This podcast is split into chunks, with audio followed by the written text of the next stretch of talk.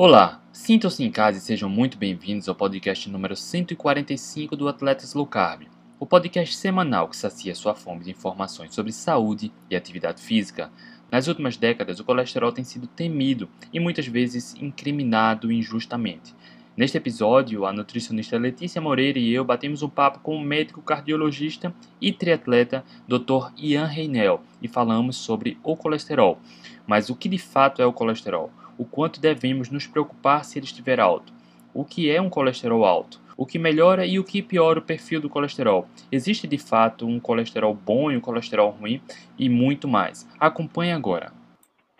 Olá, boa noite. Estamos iniciando mais uma live do Atlético Low Carb. Hoje, quinta, quarta-feira, aqui quinta o quê? Quarta-feira, 15 de abril de 2021.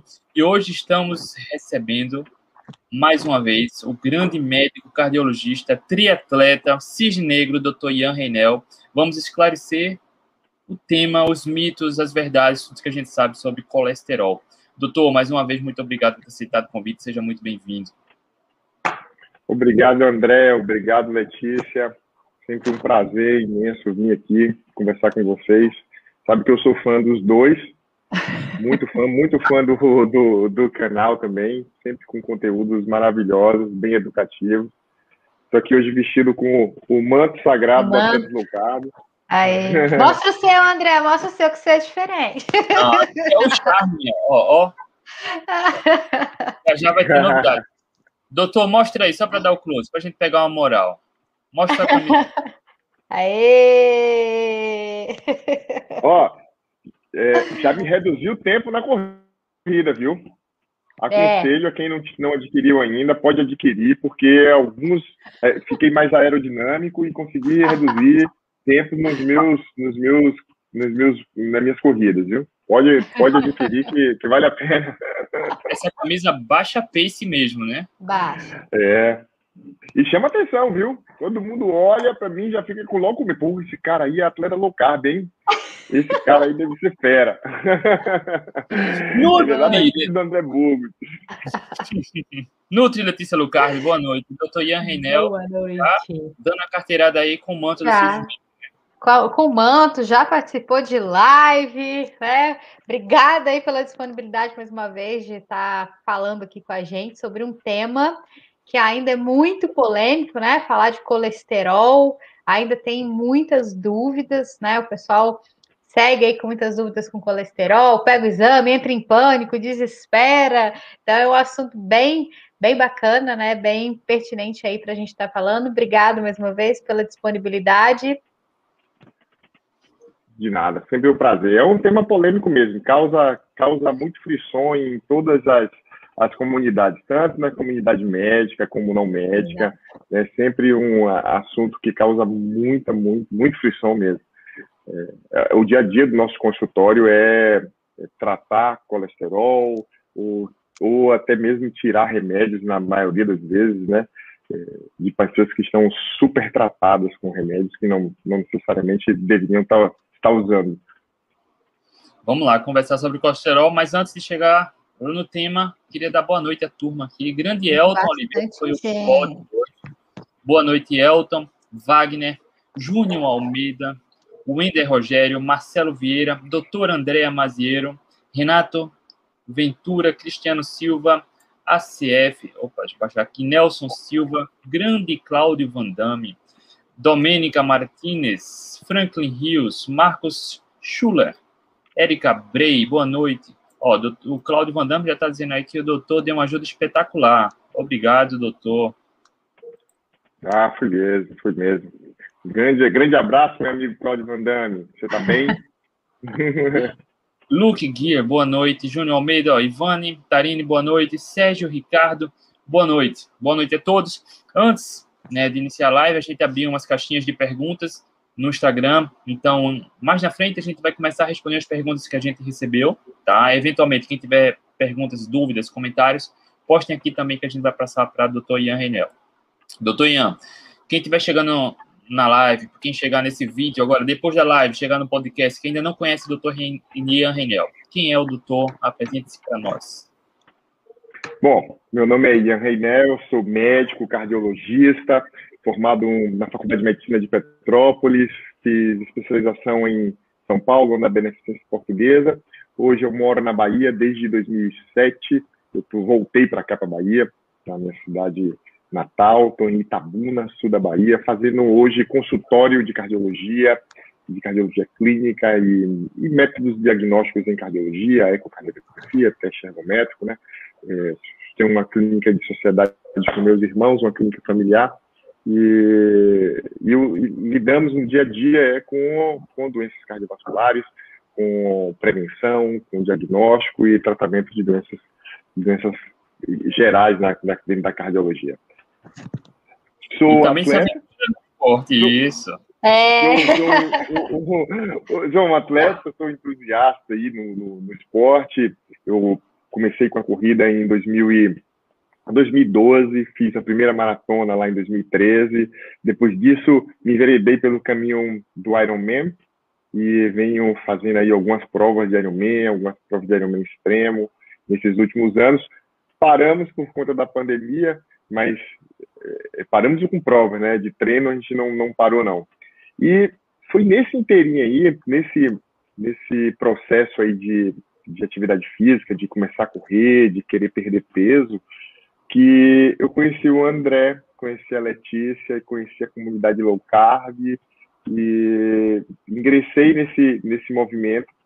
Foi que é, e acabou que esse esse movimento low carb, essa essa busca do do, do melhor performance no esporte, mudou também muito a minha conduta em relação à medicina, à cardiologia no meu dia a dia. Então, eu só tenho a agradecer a, esse, a, a vocês, a, a, estar aqui hoje participando de uma live com, com vocês dois, porque fizeram parte de toda essa minha, essa minha formação e transformação. Que bacana. Ó, oh, satisfação, Nuto. Muito Nutri bom. Hã? Chorou não, né, Nuto? Mas é bonito. Não, eu não choro, mas eu não, eu não choro assim ao vivo, eu choro Escondida. Eu estava hoje pensando assim, falei, poxa, é, que engraçado, eu estou indo para uma segunda live lá com o André, com a Nutri, com as setas low carb. Há alguns anos atrás, eu estava acompanhando esse pessoal e aprendendo com eles que, ó, que atleta pode ser low carb, que atleta pode fazer exercícios e tirando carboidrato. E eu estava lá aprendendo com eles, estudando e pedindo referência. Lembro muito ali do, do gel de, de batata doce, André, de carboncel. e fiz algumas vezes, fiz algumas vezes para mim. E hoje eu estou aqui. Não, não imaginei que, que, que, estaria aqui em algum momento, que estaríamos aqui nesse, nesse ciclo aqui de amizade, de, de, de troca de informação. Bem bacana isso, é. cara. Bacana. E essa segunda live com o Dr. Ian, ah, na primeira a gente abordou mais a sua experiência como triatleta. Então, depois da live, Vão lá acompanhar que o Dr. Ian é fera demais. Doutor, vamos focar agora no colesterol, tá? Antes, vamos lá. Vamos... Ponto de partida básico. O que é o colesterol? Bom, o, o colesterol é basicamente uma substância, é, uma substância serosa, né, que é denominada um esteroide, e ela está circulando pelo sangue, a, é, ligado à, à membrana de células, membrana celular, né, e sendo transportado por lipoproteínas que é o que a gente chama de LDL e HDL. Tá certo? Então, é, é, o colesterol é essa, é essa molécula, né, é, que é fundamental para para o bom funcionamento do nosso organismo. Ele participa da, da síntese de hormônios sexuais, pro, participa do processo de, de formação de, de, de hormônios é, biliares, de biliares, de, de membrana celular, de funções cognitivas no cérebro. Né? Então, assim, é, é, é uma substância que é fundamental para nossa, nossa sobrevivência. E, é, como todo mundo sabe, também o colesterol ele está envolvido em, em alterações, em doenças, em doenças cardiovasculares, em doenças isquêmicas, em, em, num processo de formação de aterosclerose. Né? Então, basicamente, o colesterol ele existe para a gente, ele faz parte do nosso bom funcionamento e também, em algum processo, ele pode ser danoso. Mas essa fama de mal a gente vai tentar tirar hoje aqui com nossa, com nossa conversa. Desde que eu me entendo por gente, a gente ah, ouve o tempo todo cuidado com o colesterol. No supermercado, você vê substâncias que no rótulo tem ou zero colesterol, sem colesterol, ou enfim, bom para a saúde do coração. E isso já, para muitas pessoas, elas entendem como se fosse uma coisa boa, né? Eu devo priorizar esse tipo de substância. E, em contrapartida, você eh, levanta uma bandeira também, opa, eu devo me preocupar com colesterol. Mas até que ponto a gente realmente deve se preocupar isoladamente com colesterol, doutor? Exatamente. Ó, uma, uma é, a gente olhar somente para o colesterol no, no, exame laboratorial é, é um olhar míope, é um, é um, você vai ter uma cegueira relativa, não dá para olhar somente para ele, né? Esse, vou contar um pouco da história aqui do colesterol. O que, que aconteceu? Por que, que as pessoas ficaram com tanto medo do colesterol e por que, que isso é, nos leva a tantas e tantas consultas, né?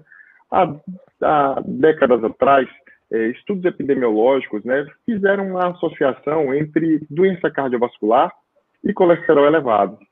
E a gente sabe que esses estudos epidemiológicos, hoje em dia, é, não foram bem desenhados.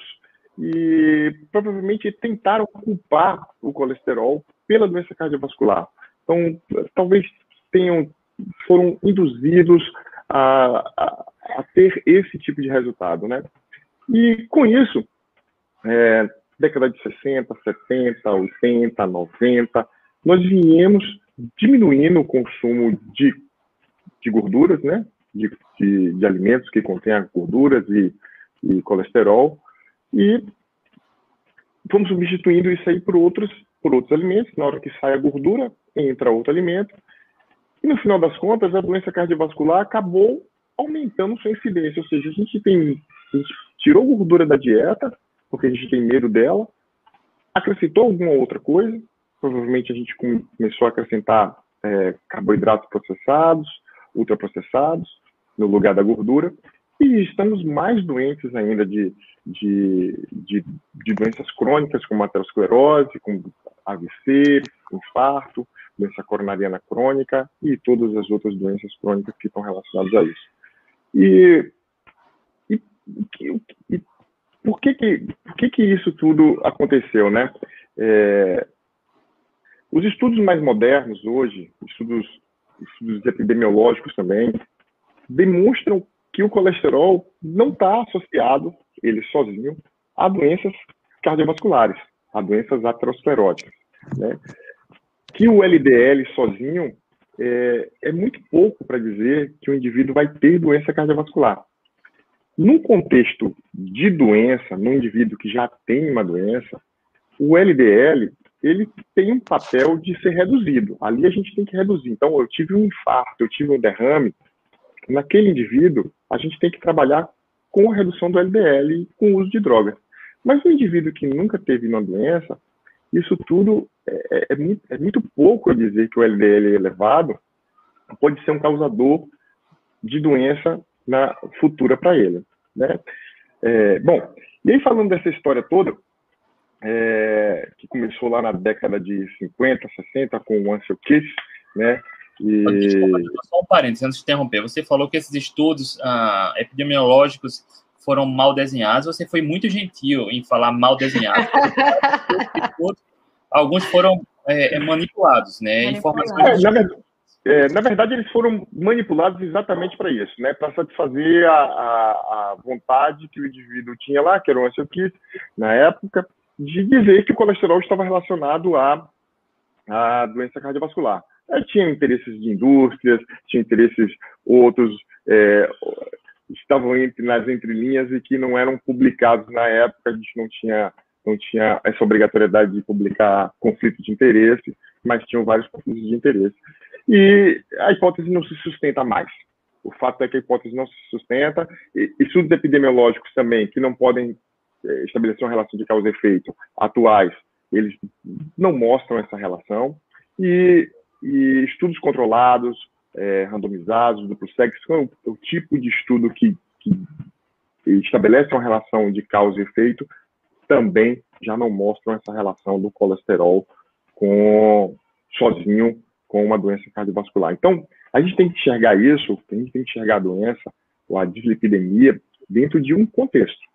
Não adianta enxergar ela sozinha, ah, eu tenho um colesterol alto, e isso vai me causar doença cardiovascular, porque não, não é bem assim a coisa. Mas eu fui bonzinho mesmo, né, André?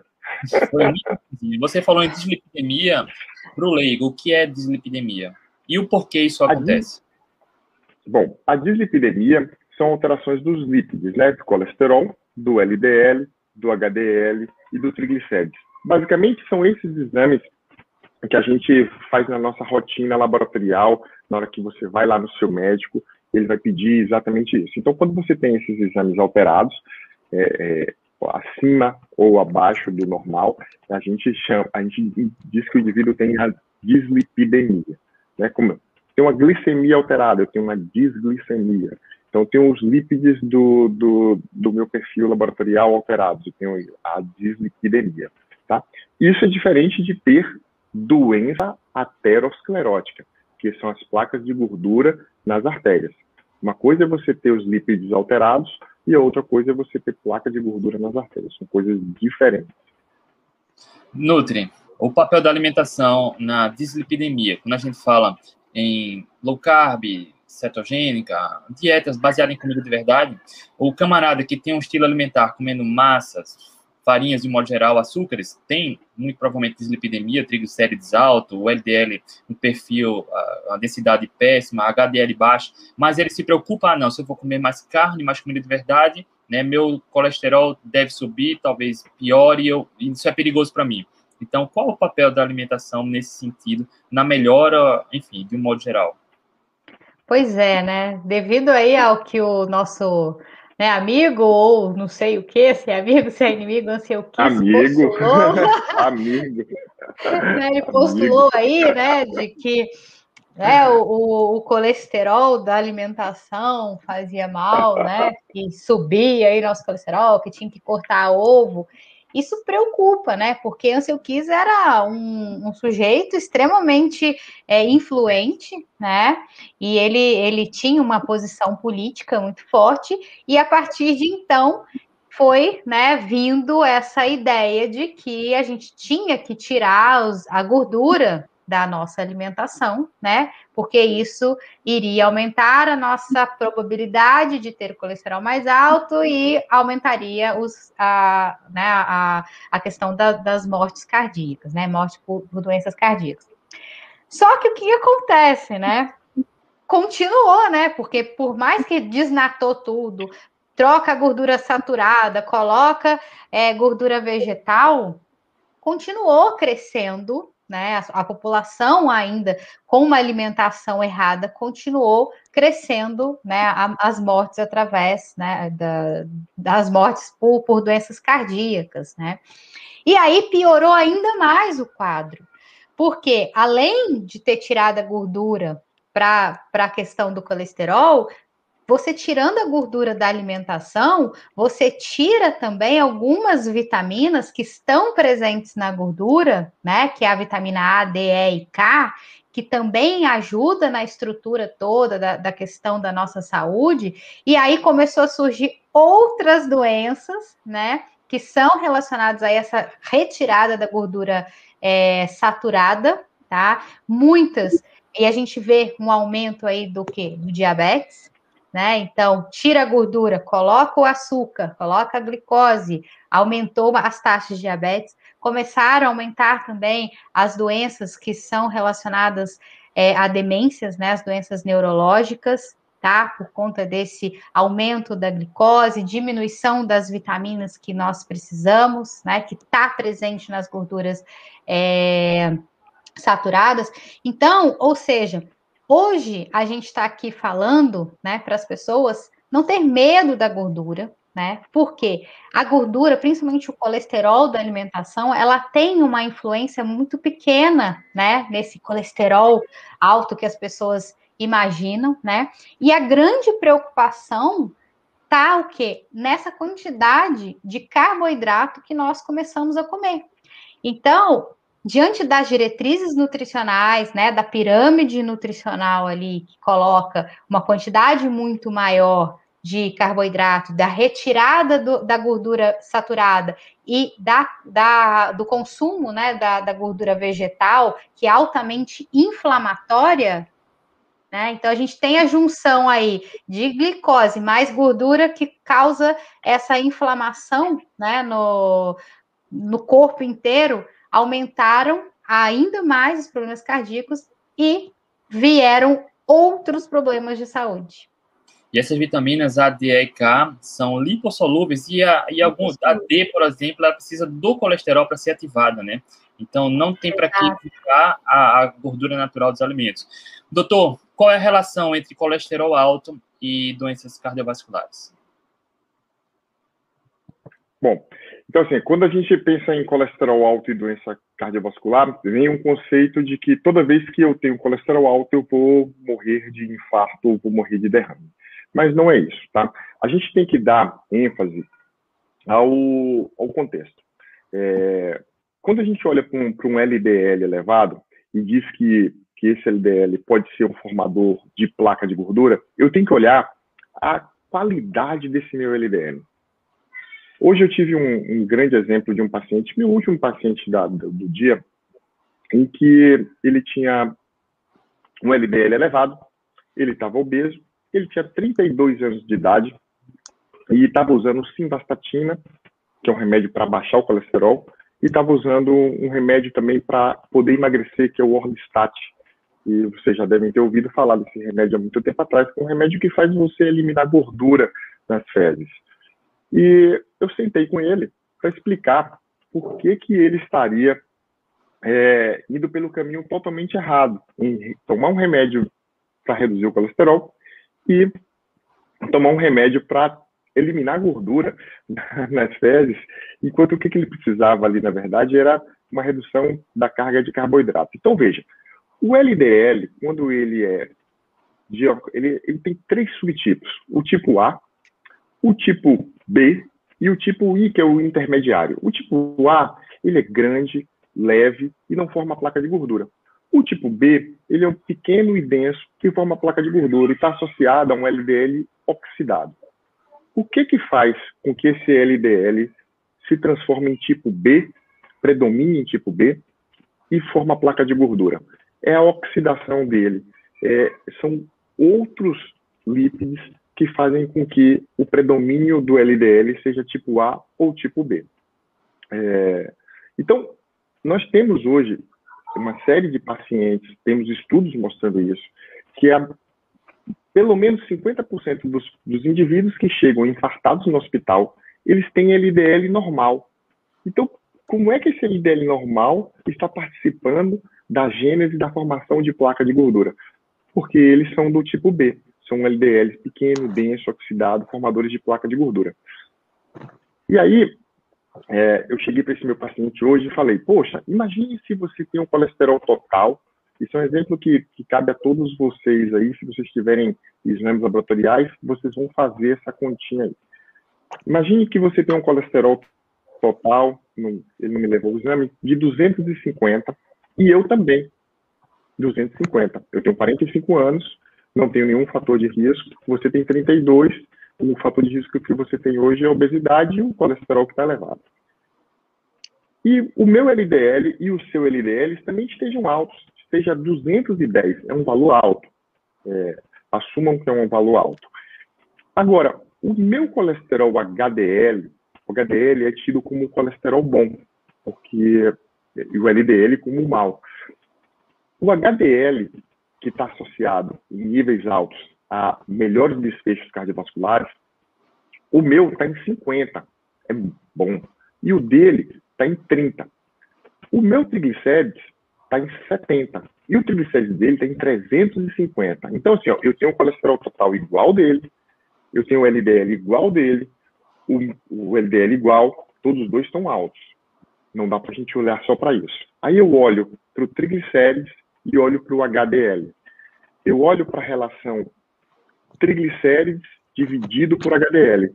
Se eu divido triglicérides pelo HDL e essa relação é menor que 3,5, me dá a ideia de que o meu LDL é pequeno e denso, formador de placa de gordura. Se a relação é maior que 3,5, meu LDL é um formador de gordura. Se a relação é menor que isso, provavelmente meu LDL, mesmo altão lá em 210, ele é um LDL grande, leve, não formador de placa de gordura. Então, é, é, olhar para o colesterol e olhar para a doença cardiovascular, tão importante é a gente olhar para a qualidade do LDL. Né? Existem outras modalidades também. A gente pode medir as apolipoproteínas, a lipoproteína A, mas basicamente o nosso perfil laboratorial ele é, é feito por isso e por essa continha.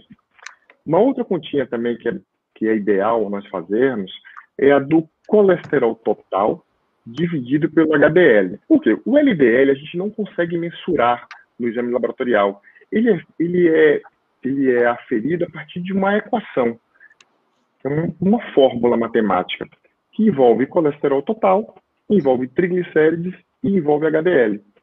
E então eu tenho o valor do meu LDL, do meu mau colesterol, mal entre aspas. Então, quando eu divido colesterol total pelo HDL, se eu tiver uma relação também aumentada, maior do que 5, provavelmente esse meu colesterol total é formado de LDL. E se eu tiver uma relação menor, eu tenho uma relação, eu tenho um HDL alto, né, meu denominador alto, colesterol está alto também, minha relação deu menor que 5, ó, eu tenho participação nesse colesterol total aí de HDL. Então, é, bem simplificadamente, é isso aí, bem para isso é para vocês entenderem. Então, a, a formação da, da, da doença aterosclerótica, da formação de placa de gordura, o LDL participa, com certeza ele participa, mas ele participa mesmo sendo baixo. Alto ele participa e baixo também ele participa.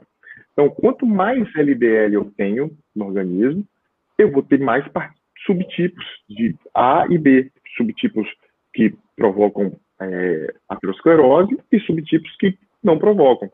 Né? Então, o LDL alto, eu vou ter as duas partículas. A gente tem que ter cuidado com isso também, que às vezes assim, ah, eu só tenho um LDL elevado, eu tenho uma hipercolesterolemia familiar, tenho um LDL lá explodindo em 500 e eu não vou ter nada porque meu triglicérides é bom, meu HDL é bom. Não, calma. A gente também sabe que quando o LDL está elevado, a gente está elevando partículas pequenas também no, no global, né?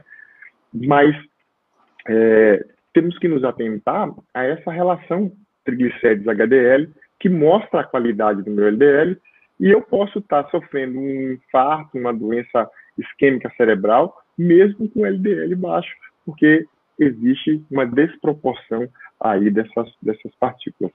Deu para deu entender bem? Deu, esse deu. exemplo foi perfeito. E desculpa, doutor, mas fazendo analogia com o perfil do brasileiro, de um modo geral, que se alimenta mal, né, que segue as diretrizes, tem na base alimentar carboidratos, carboidratos refinados, então, que come açúcar, aí nesse sentido, normalmente, o que, é que pode acontecer? Triglicérides alto, o que é ruim, né, HDL baixa, piora a qualidade do LDL, o que é pior, né, e quando um, uma pessoa normal. Começa a comer mais comida de verdade, tira açúcares e farinhas, o que tende a acontecer, normalmente, triglicérides baixa, ah, o HDL com atividade física pode aumentar, e às vezes o, o LDL, o que é tido como mal, tende a aumentar também um pouco, e com isso o colesterol total aumenta, mas a qualidade, ah, de um modo geral, está melhor desse jeito, né? Exatamente, exatamente, exatamente. É, é isso que a gente vê. Letícia deve, deve brilhar com as estratégias nutricionais em relação a isso, né? E com certeza quando, quando é, muitos pacientes chegam para ela com perfil com perfil laboratorial totalmente alterado e quando começam uma low carb, Letícia, eles vocês devem ver um pouco de aumento do LDL colesterol, é. Uma low carb, uma cetogênica, né? Porque você começou a consumir mais gordura e, e, o paciente entra em pânico. Poxa, e você tem que desconstruir toda essa temática que foi, que, que, tá, é, né, que, tá, que veio de pai, de avô da gente, falando para a gente não comer, não comer gordura, porque gordura, gordura. Travou? Travou.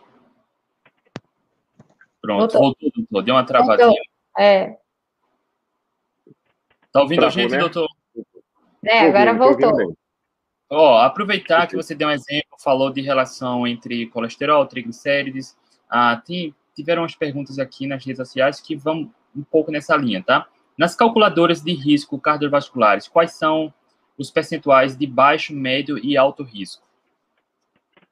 Tá certo. Então, é, a gente admite como baixo risco menos de 5% de chances de ter eventos cardiovasculares maiores em 10 anos.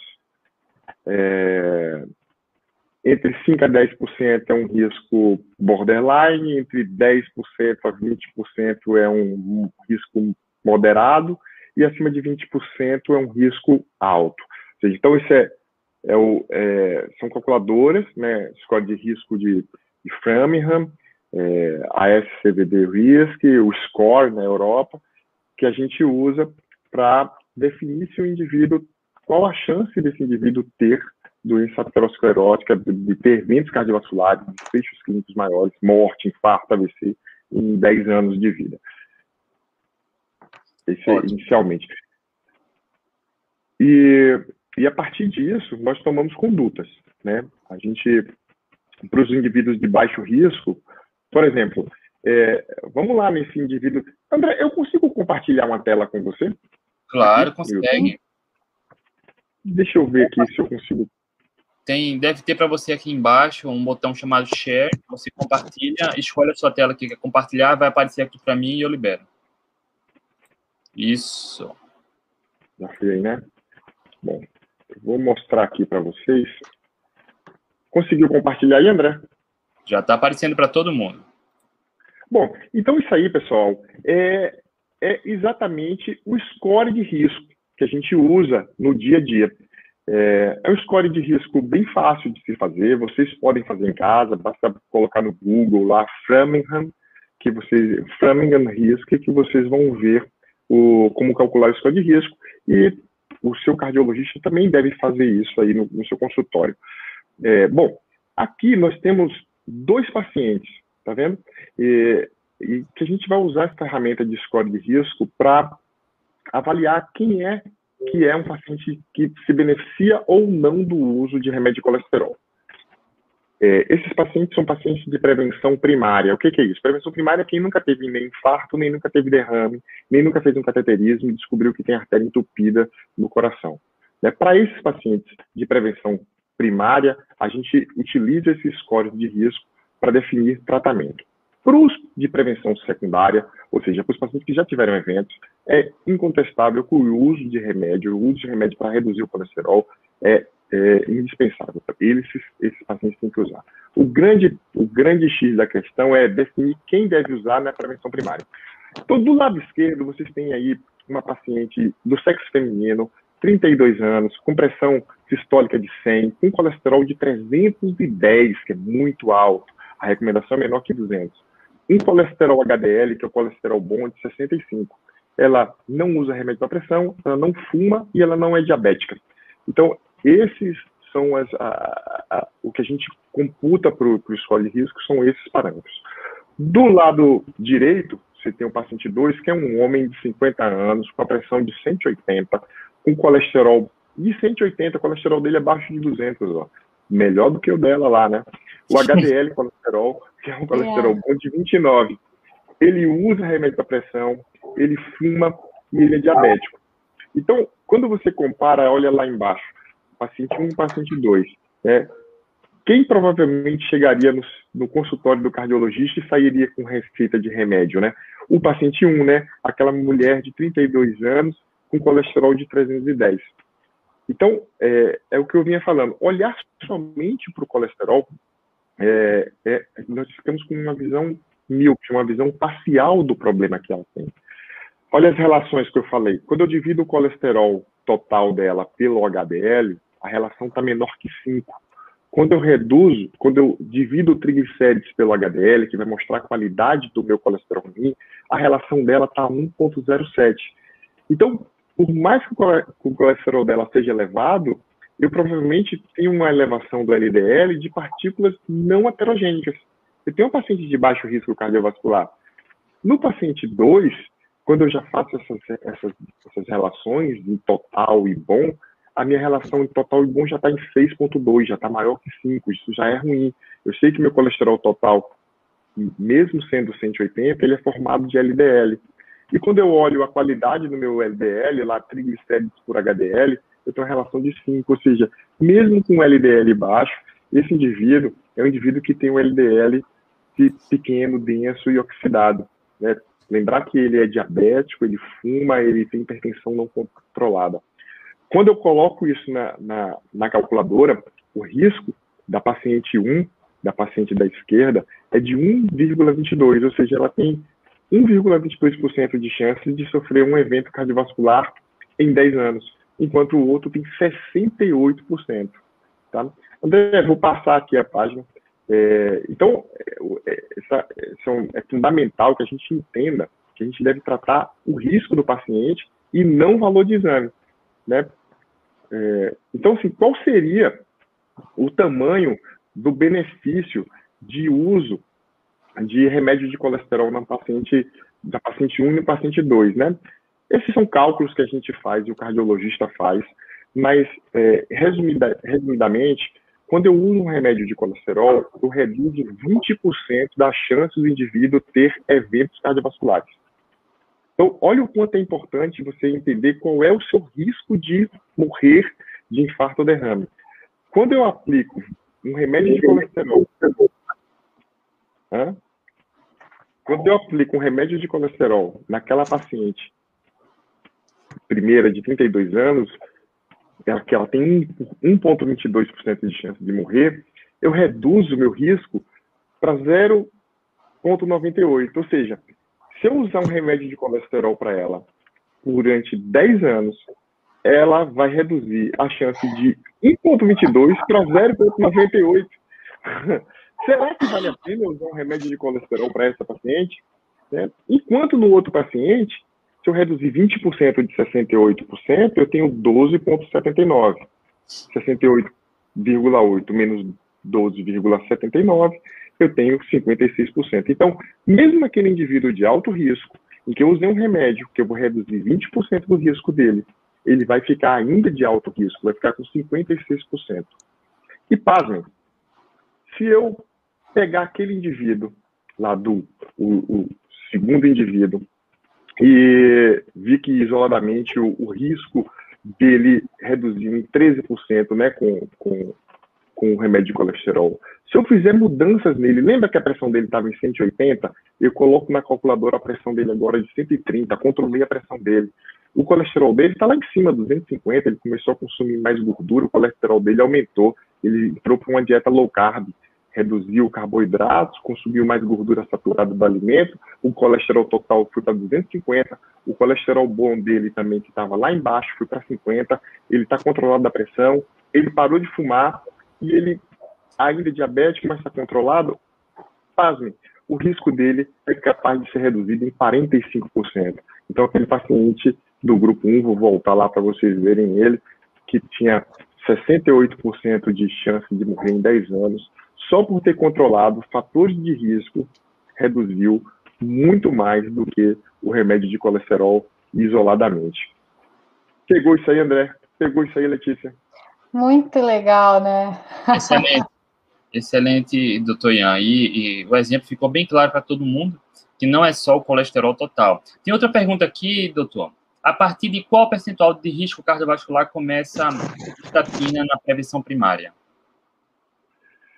Então, a estatina, é, bom, vamos lá. Se eu sou um indivíduo de baixo risco cardiovascular, eu provavelmente não vou precisar de estatina, certo?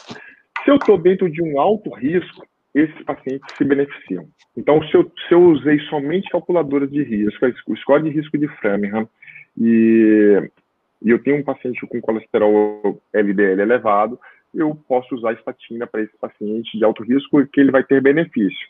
Lembra lá que o risco dele é alto, então tudo que eu fizer para ele, para reduzir risco, é melhor. O grande problema está nos pacientes de risco intermediário. Esses a gente não sabe se eles vão ter um benefício ou não, certo? Então, para esses indivíduos que têm um risco intermediário, vale uma estratificação a mais. Então, essa estratificação a mais, a gente pode utilizar é, o Doppler de artérias carótidas e vertebrais, que é um ultrassom em que a gente avalia se nas suas artérias carótidas, são artérias de fácil visualização, existem placas de gordura.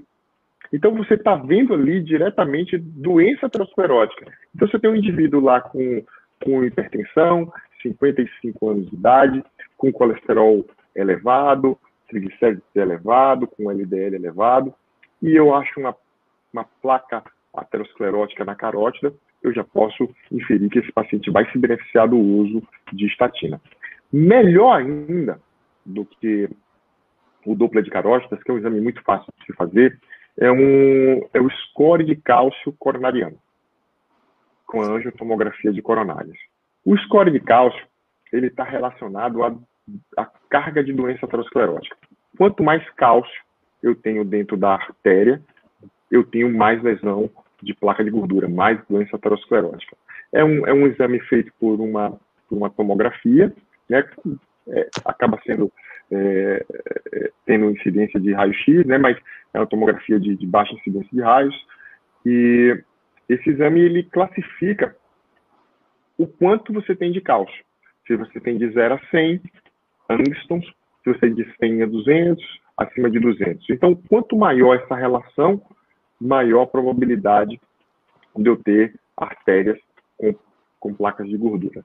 Então, por exemplo, se eu tenho um paciente de risco intermediário, eu fiz um dupla de carótidas nele, não achei nada, posso não achar, é, e aí fiz um, uma tomografia com score de cálcio e achei lá que ele tem 150 é, angstroms de score de cálcio, esse indivíduo ele vai receber tratamento com estatina, porque a gente sabe, os estudos é, atuais, os estudos é, randomizados, é, avaliando o uso de estatina desses pacientes, mostraram que tem redução da chance de eventos cardiovasculares. Então, um grande problema é esse. O baixo risco e o alto risco, a gente sabe bem como tratar. O risco intermediário, que é o que merece avaliações a mais do que as avaliações somente do, dos scores de risco que a gente calcula habitualmente. Nutri, a, o Dr. Ian acabou passando para você é. a bola, comentou do perfil do, do colesterol, né, que você brilha quando chega no consultório, que muitas vezes o colesterol aumenta, mas melhora, há uma melhora mesmo o colesterol aumentando, as pessoas se surpreendem, né? É, às vezes a pessoa chega, né, faz um exame, traz, às vezes, muitas vezes, um exame anterior que faz, né, aí já com o tempo de low carb, chega em total pânico. Nutri, o meu colesterol, né?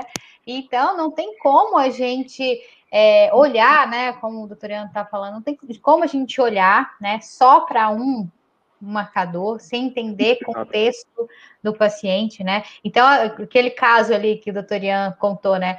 Um senhor que fumava, não fazia atividade física, obeso, tinha o colesterol mais baixo, mas a pressão estava alta, e aí se muda aí o estilo de vida, né? Começa a praticar uma, uma alimentação é, low carb, por exemplo, com atividade física, emagrece, pressão é, diminui, né? Fica bem, para de fumar, aí tem um aumento do colesterol, fala, não, vou parar de fazer a dieta, porque a dieta aumentou o meu colesterol, mas não, não, não viu né, o contexto todo que mudou, né, a saúde que, que, que, mudou. Eu tenho pacientes que eu olho, né, o exame me preocupa, até passo um, um, um fone lá para o doutor Ian, doutor Ian, ó, esse vai ter que passar com você, porque já mandei vários pacientes para ele, porque realmente às vezes, já né, né? É. É, a, gente precisa, né, de um cuidado, porque eu sou nutricionista, então eu trabalho com a parte da dieta, né? A gente olha os exames, vê esse contexto, mas tem, tem situações, né, também que o doutor Ian colocou aqui muito bem, que realmente vai precisar de um olhar, né? É, mais cuidadoso da, da parte médica. Então, eu, aí eu ligo para ele, mando, ó, Estou mandando paciente, né? Olha com carinho para ele, porque tem alguns que realmente a gente precisa olhar com esse olhar, né, mais crítico e tudo mais. Você vê que esse paciente do, esse paciente 2, né, ele é um exemplo bem típico do, do paciente que, que tinha um colesterol normal, mas era um paciente pelas calculadoras de alto risco cardiovascular, Exatamente. um colesterol total de 180, né, e que aumentou, foi para 250, aumentou demais. Ele começou a consumir é, mais carne, mais ovo e reduziu as comidas processadas. O HDL dele subiu, o triglicérides baixou, o colesterol subiu e ele se tornou um paciente de menos risco ele teve uma redução Exato. de risco maior do que usando remédio para baixar colesterol, poxa, que ele já tinha um colesterol baixo. Então, assim, é, é, é, essa calculadora é, é bem prática, é bem bacana de você até fazer em casa, porque dá para qualquer pessoa fazer. Não precisa ser um médico fazendo, não, tá, gente? Vocês podem pegar os seus exames aí e jogar no, no, no cálculo. E, e se você está tomando hoje um remédio de colesterol e você tem um baixo risco cardiovascular, eu acho que merece ser discutido com o seu médico, sim, qual é a indicação disso aqui, eu preciso mesmo, será que eu, eu não preciso talvez fazer um, uma, uma angiotomografia com, score de cálcio para é. definir se eu realmente vou me beneficiar do uso do remédio, né? É, sempre partimos desse, desse princípio de, de tratar quem deve ser tratado, né? Quem, a gente não trata, não pode tratar um, um pedaço de papel, a gente não trata um exame. A gente tem que individualizar cada paciente e tratar tratar é, todo o sistema, todo o indivíduo, né? É, tem que estar dentro de um contexto. Tem que estar tudo dentro de um contexto. Não é só colesterol LDL elevado e eu vou chegar lá e vou tratar, porque isso não está relacionado à, à doença cardiovascular desse jeito, não. Desse jeito, não. Exato. Tem um exemplo aqui, ó, da Ivone, triatleta. Ah, Ivone! Cisne negra do programa Atletas no Carga. Meu colesterol total de 242 foi para 397. Ela ficou em pânico. Em pânico. E ela fala que o HDL subiu de 51 para 70. Quer comentar algo, doutor? Posso. Ivone, eu tenho uma foto igualzinha a sua. Bacana demais. Tenho, tenho três fotos aí, igualzinha a sua aí. Já passei por aí três vezes. Jurerê. Pedalando aí. Pedalando. Se você não, não, não Bom, então, senhor Ivone, é, é, cabe a você, estou é, vendo aí que você é atleta, não sei sua idade, não sei seus, seus antecedentes pessoais, mas cabe muito bem você é, entrar dentro dessa calculadora de risco, certo? Se você calcula lá seu risco cardiovascular e está maior que 5%, é, provavelmente você não é um paciente de alto risco, duvido que seu risco seja maior que 15%. Mas se você estiver lá entre 5% e 10%, eu acho que vale a pena para você discutir sobre a possibilidade de pesquisa de doença aterosclerótica através desses exames complementares, tá certo? É, ter só seu colesterol aumentado numa mudança dietética, isso não, não, não, inclui dentro de um risco de um risco de, de, de desfechos negativos. Mas, lembra sempre, quando eu elevo o LDL, mesmo sabendo que eu estou elevando o LDL é, de partículas tipo A, grande e densa, eu também elevo as partículas do tipo B. Então, se sua dieta está lhe elevando demais o colesterol, aí é hora de você conversar com a nutricionista para poder, poxa, será que não dá para eu talvez reduzir um pouco minhas gorduras saturadas e trocar por outra coisa, para o meu, meu LDL baixar um pouquinho? Talvez a estratégia possa mudar um pouquinho para poder melhorar esse, esse, esse perfil. Mas, se você está na dúvida, e se você tem, poxa, será que eu preciso mesmo? Eu quero fazer uma dieta cetogênica, quero comer bastante gordura, eu tô, tô no esporte é, curtindo essa é, é uma, é, utilizar a gordura como fonte de energia, estou muito bem assim dessa forma. Então faz a, a angiotomografia com score de cálcio, que você tiver cálcio zero, a probabilidade de você desenvolver uma doença aterosclerótica nos próximos 10 anos é muito, muito, muito baixa. Eu não me preocuparia tanto com esse colesterol, não. Doutor, é hereditário o perfil e doenças relacionadas ao colesterol? Sim, nós temos um, um temos doença hipercolesterolemia familiar, é uma doença hereditária, né? Mas é, a dislipidemia é um, habitualmente, André, é uma doença do estilo de vida. Hoje aí nós temos, no Brasil a gente não tem estatística, mas nos Estados Unidos a gente tem 80% da população americana já com algum marcador de desmetabolismo, de síndrome metabólica. 80% da população é, metabolicamente doente é muita coisa. É. Então, é, é, é esse, esse, contexto de, de síndrome metabólica é causado por, pela dieta ocidental moderna, né? causado por todos esses transtornos que vieram de décadas passadas é, demonizando o colesterol, demonizando a comida de verdade, trazendo para a gente é, um excesso de calorias é, de, de, comida processada, de óleos vegetais, de rica ômega 6, aí a Nutri vai brilhar com, com, com essas informações todas aí, não é isso? Então, é, é, é, doença do, é doença do estilo de vida. A gente está morrendo mais porque a gente tem um estilo de vida pior. A gente come mal. A gente come mal demais. A gente não, né? Nós estamos aqui dentro de uma é, comunidade de atletas voltados, eu acredito que todos aqui devem, devem ter uma alimentação bem, bem adequada. Falando em alimentação, doutor, qual é a relação de, do consumo da gordura saturada com doenças cardiovasculares? Porque o seu colega lá, o Antioquia, lá, né, ele queria incriminar justamente a gordura e manipulou, e o resultado foi que ele escolheu o resultado que queria, e até hoje, é de evidência que a gente tem? Se você conseguir achar essas evidências atualmente, você me conta, porque eu ainda não encontrei. É, a gente tem evidências lá do Ansioquis de estudos que foram manipulados, estudos epidemiológicos, né, que não conseguem estabelecer relação de causa e efeito. Nós temos outros estudos epidemiológicos que também não mostram essa relação e temos meta-análise de estudos randomizados mostrando que não existe essa relação. Poxa, gente, é, a gente tem. A era paleolítica correspondeu a 99,5% 99, da nossa existência. E a era paleolítica, a gente comia carne, gordura, comia gordura animal, e a gente conseguiu viver. Estamos aqui em 2021, enfrentando o coronavírus, e viemos de lá. Nós, nós estamos. Nossa, a revolução agrícola veio de, de quanto? quase, quase 3 mil anos para cá, não é isso? Mais ou menos. E depois disso, a, a coisa degringolou. Né? Então, assim, é plausível que, que comer comida de verdade, comer, comer gordura saturada de origem animal, de origem vegetal, isso não, não, pode fazer mal, senão nós não estávamos aqui hoje. Tive uma pergunta aqui no Instagram, doutor. HDL 98 não seria muito alto triglicérides 52, ela é adepta do jejum e da cetogênica. Não, seu, seu HDL está bom, seu triglicérides está maravilhoso, sua relação triglicérides HDL é maravilhosa.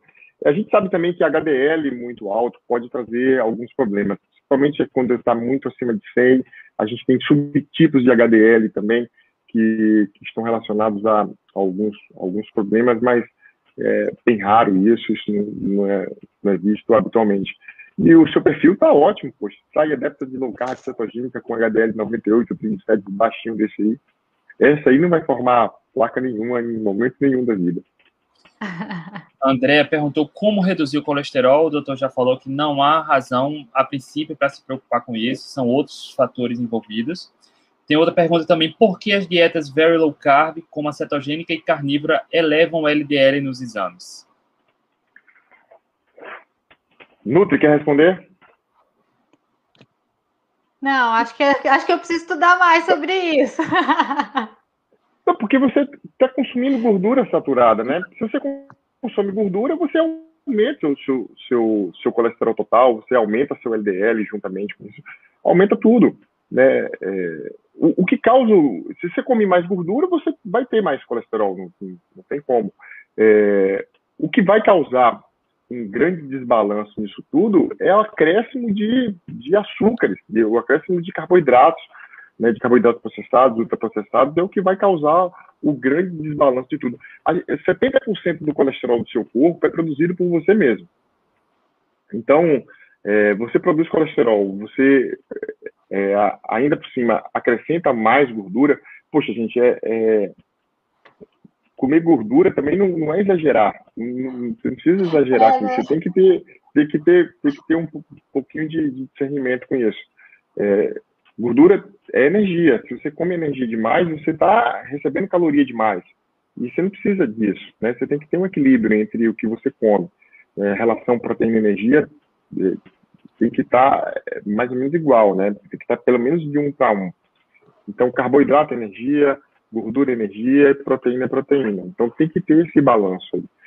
É, não adianta você. O, o, o, que causa doença é exatamente esse, esse desbalanço. É, E o principal causador de doença é exatamente quando o pêndulo está voltado para o lado da comida processada.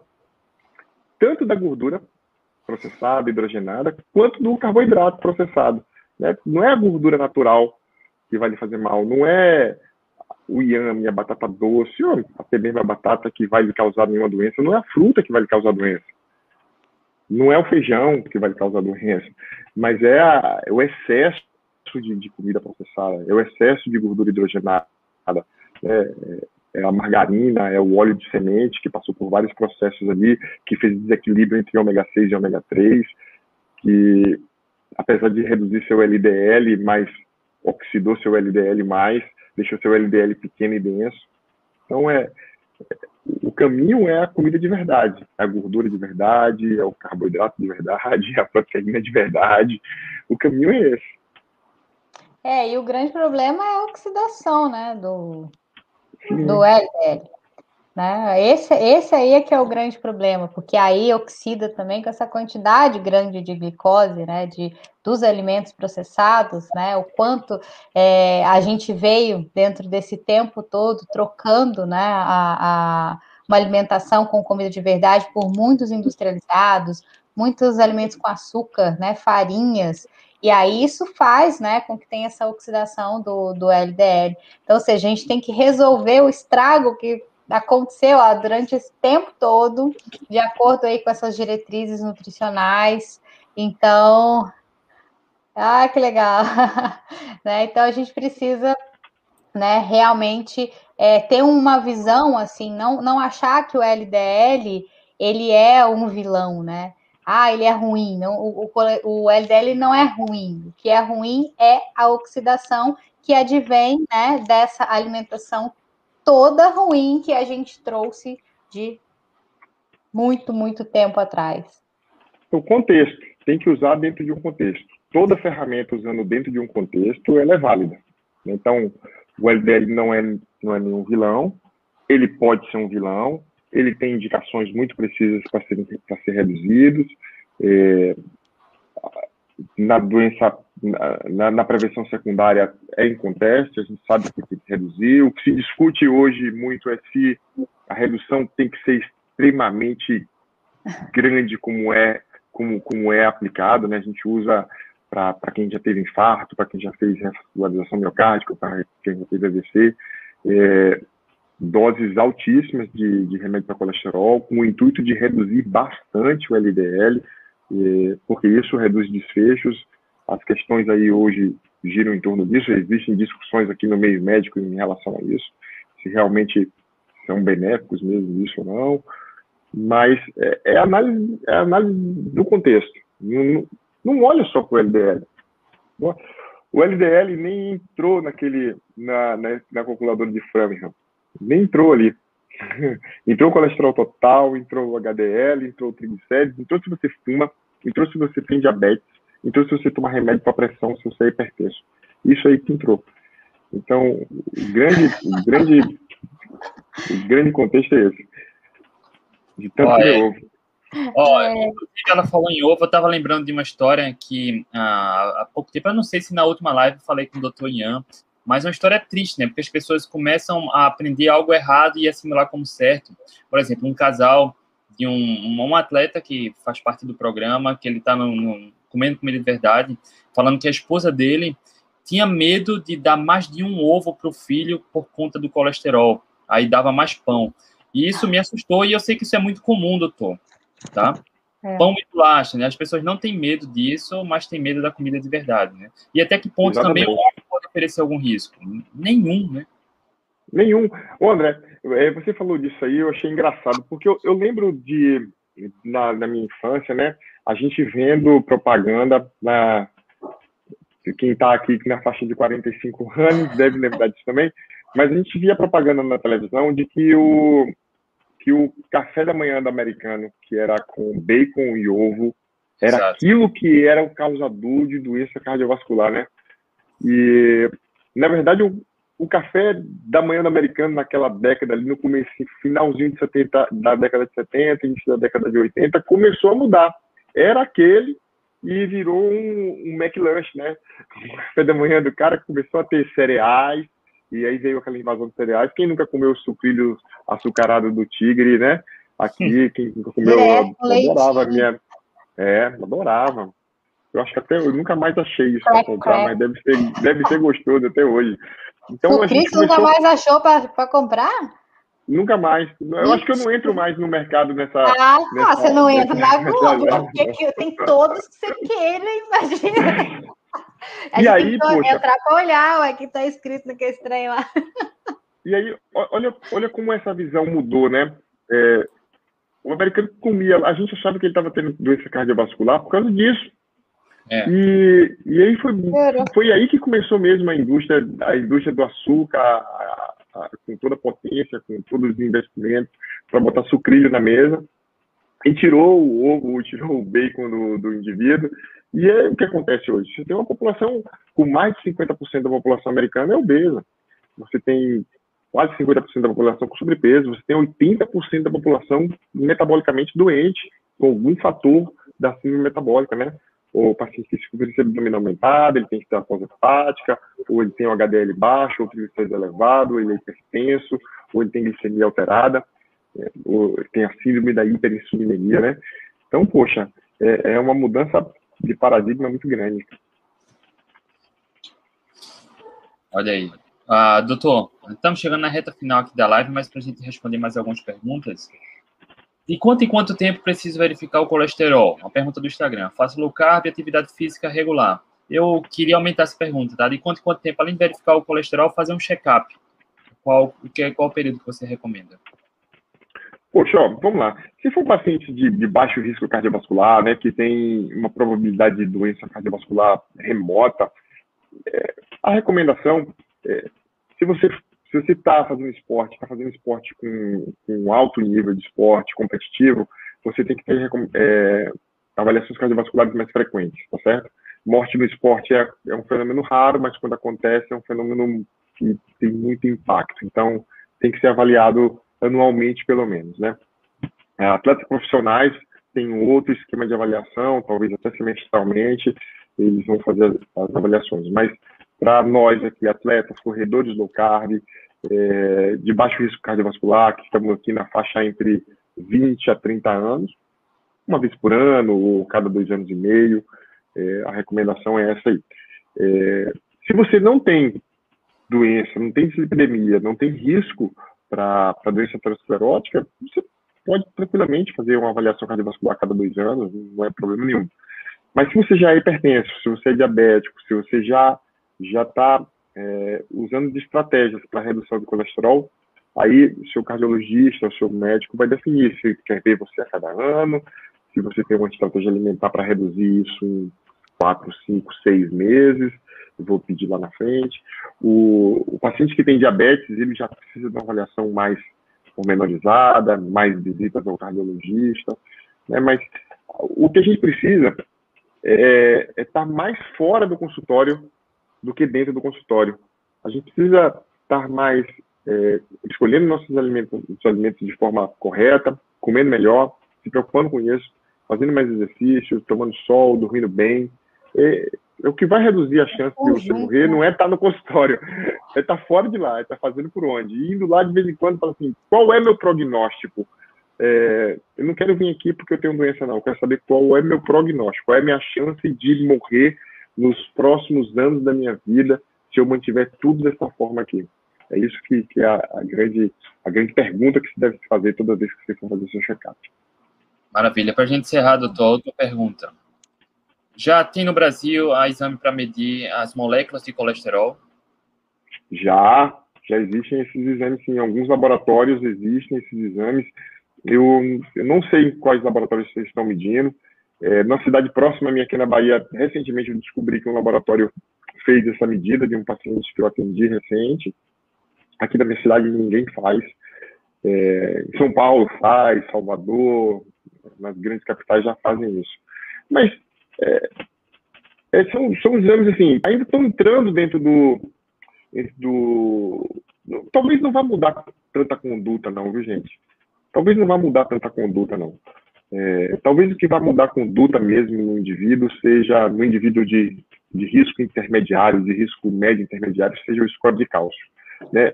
Você já fazendo essas continhas aí, colesterol total dividido por HDL, se isso for menor que 5, tá ok. E triglicérides dividido por HDL, se isso for menor que 3,5, tá ok.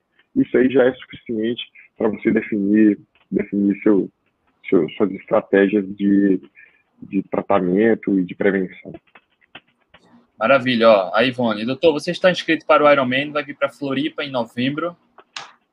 E agora? Não, é, esse ano eu não me inscrevi por causa da pandemia, então eu não não não estou inscrito, não sei, eu acredito que, que esse ano a gente não vai ter nada de novo. Eu estou inscrito para esse ano eu estou inscrito para o Brasil Ride, eu que era em outubro e já foi adiado já para dezembro, mas eu também tenho a impressão de que com esse andar da pandemia aí a gente não, não vai ter nada não, pessoal. Não vai ter nada não, sem vacina, sem nada. Agora, para encerrar de verdade, a última pergunta. Na última live, a gente bateu um papo com a nutricionista Kátia Fávero, que conhece bem a Bahia. E eu fiz uma pergunta para ela que ela não, enfim, não conseguiu me responder. Eu queria saber, você que mora na Bahia já há um bom tempo, você conseguiu encontrar já algum acarajé low carb, doutor? Rapaz,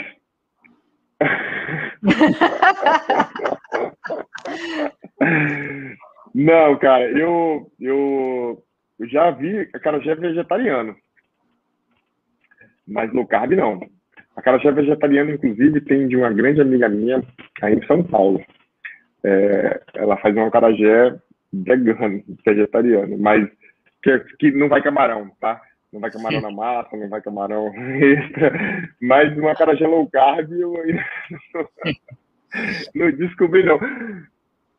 Mas não deve ser interessante, não, viu? Porque o carajé é uma maravilha. É, é... pode comer no dia, pode, pode Nutri, comer o acarajé no dia, no dia do lixo. Tem dia do lixo que pode comer. É o dia do lixo. Uma... Aqui, a minha tristeza foi que quando eu ia para Salvador, né, atender em Salvador, foi bem na época da pandemia, eu não pude eu estava até no Recife, ia, a minha maior tristeza foi porque eu não fui comer o acarajé. Nunca comi é. o acarajé da Bahia. Vai ter é. que esperar agora, talvez, para o próximo ano para comer. Tá vendo? Tá liberado. Quando você vier, a gente vai comer um junto. E com uma Coca-Cola ainda de para acompanhar. já que é para. Combina com uma Coca-Cola. A, a, a Leti não encerrou ainda não, tá? ainda estamos ali, ó, ao vivo. Mas eu quero ver, Nutri, quando postar lá, quando for visitar o Dr. Ian, posta, tá? A foto ah, com o Eu nunca comi, é igual quando eu fui para o Recife. Eu nunca tinha comido que era cuscuz. E uma tá... vida, você imagina, uma vida inteira sem comer cuscuz. Aí eu fui para o Recife comi cuscuz. Não é low carb, mas, gente, como é que eu vou para o lugar e não vou comer o negócio? Comer uma coisa, eu nunca fui para Salvador, nunca comi o acarajé, eu tenho que comer. o que importa é a base alimentar. A Nutri dá um show nisso. A exceção não é problema nunca, né, Nutri? Nunca, é. nunca. Doutor Ian, você deu um show mais uma vez. Muito obrigado de coração. Você, como sempre, dando show e vamos agendar a próxima, né? Porque sempre quando vem aqui a audiência bomba. Pô, que bom, que bom. Espero que tenha sido bem claro em relação a, a tudo isso aí. Eu estou à disposição para qualquer dúvida. É, pode me contactar lá pelo, pelo Instagram. Se quiser ajuda nas calculadoras de risco, estou sempre disponível é, no que for preciso. Se quiser tirar dúvida, é que a comunidade aqui, para mim, é uma família. Eu me sinto em casa aqui com vocês. Para mim é um prazer imenso. Já falei, é, virei fã desde lá de trás e hoje em dia está aqui. Isso para mim não tem, não tem preço, cara. Não tem preço. Sou muito fã de vocês, fã do projeto. Projeto fenomenal. Valeu, doutor. Obrigado, Nutri. Show de bola, né? Muito show, muito show. Ele vem aqui e arrasa. muito bom. Me espere, me espere que eu vou comer o acarajé. Te tá, aviso. Te Estão aviso. convidados todos. Ah, muito bom. Rapaziada, boa noite. Felipe Burgos, boa noite. Doutor Ian, boa noite. Obrigado a todos. Tchau, tchau. Até a próxima. Tchau, tchau.